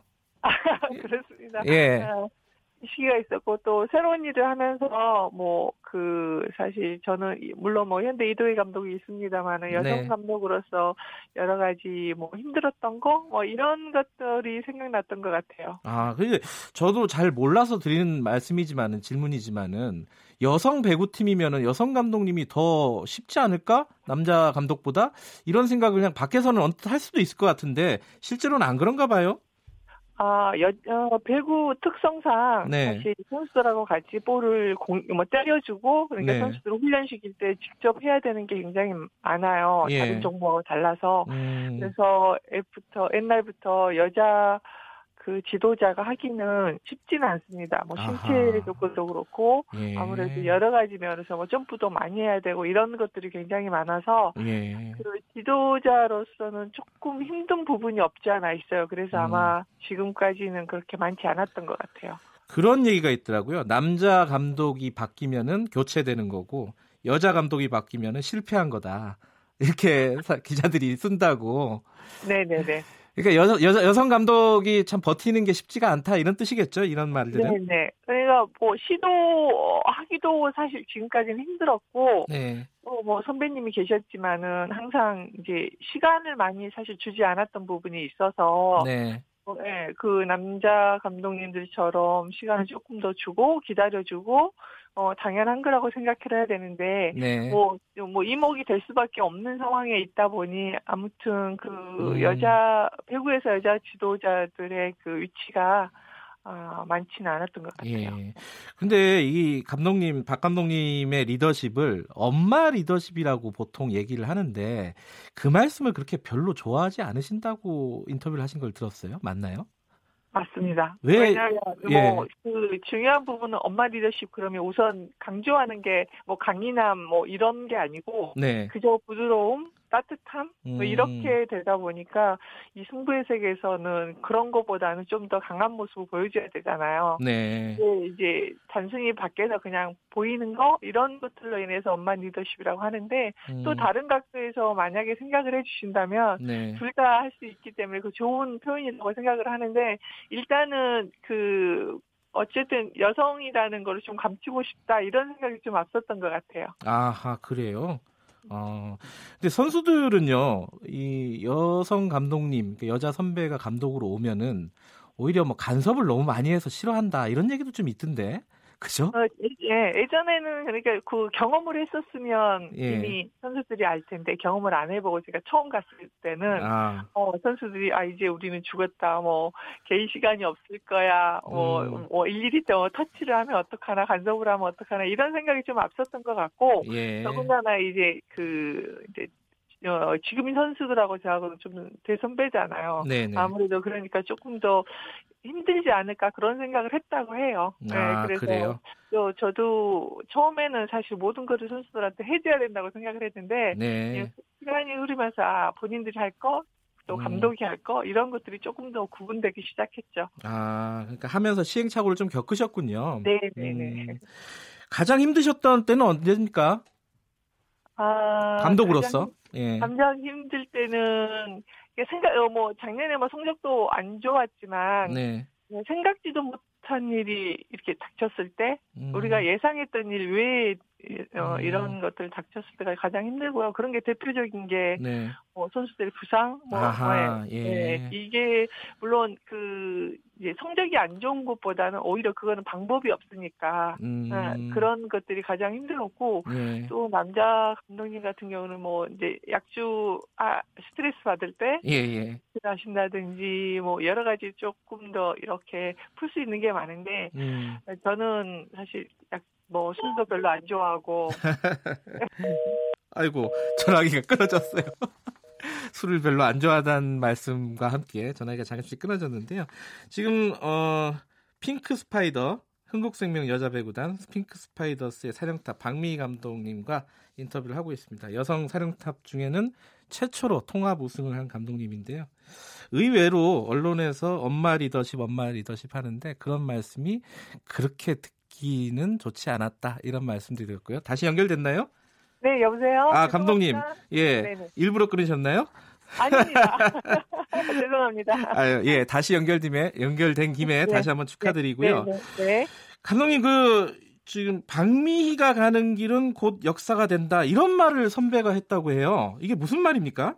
아 어쨌든 여자 감독이라는 게 제가 네. 그 처음은 아니지만 가장 기, 지금 길게 가고 있고 네. 또 여러 가지 뭐 그 부임해서 성적도 조금씩은 올랐고요. 예. 어, 그래서 어, 저 이전에 여러 가지 그 음. 기록을 가지고 있는 분이 없기 때문에 네. 제가 어쨌든 계속 현장에 남아 있어서 음. 뭐 새로운 기록을 세우면 그게 바로 기록이라 이렇게 어, 말씀을 해주셨어요. 사실 아. 저는 그런 생각을 미처 못했을 때그 예. 그 말씀을 듣고 제가 굉장히 힘을 얻은 것 같아요. 네. 앞으로 쓰고 싶은 역사는 어떤 거죠? 그러면? 어, 이제 기록이라는 거는 딱 올라가서 거기서 멈추는 게 아니잖아요. 네네. 네, 그래서 새로운, 새로운 더 뭐 좋은 성적을 계속해서 내고 이런 것들은, 어, 많이, 너무 많이 남아있고, 네. 또 그걸 뭐 제가 다 하지 않더라도, 네. 그래도 뭐 다른 사람이 하겠지만, 저도 현장에 남아 있는 날 뭐 이연패도 하고 싶고 아, 예. 네 그런 것들도 있고요. 네. 어쨌든 후배들한테 기간 가고 뭐 존경을 받는 그런 음. 선배로 남고 싶은 것도 제 목표 네. 중에 하나입니다. 이거 하나 여쭤봐야 될 것 같아요. 올 시즌 프로배구가 역대 네. 최고 흥행 기록을 세웠습니다. 특히 여자 배구고요. 어, 남자 네네. 배구 시청률 이겼다는 소식도 있었고요. 이 이유가 뭐예요, 이게?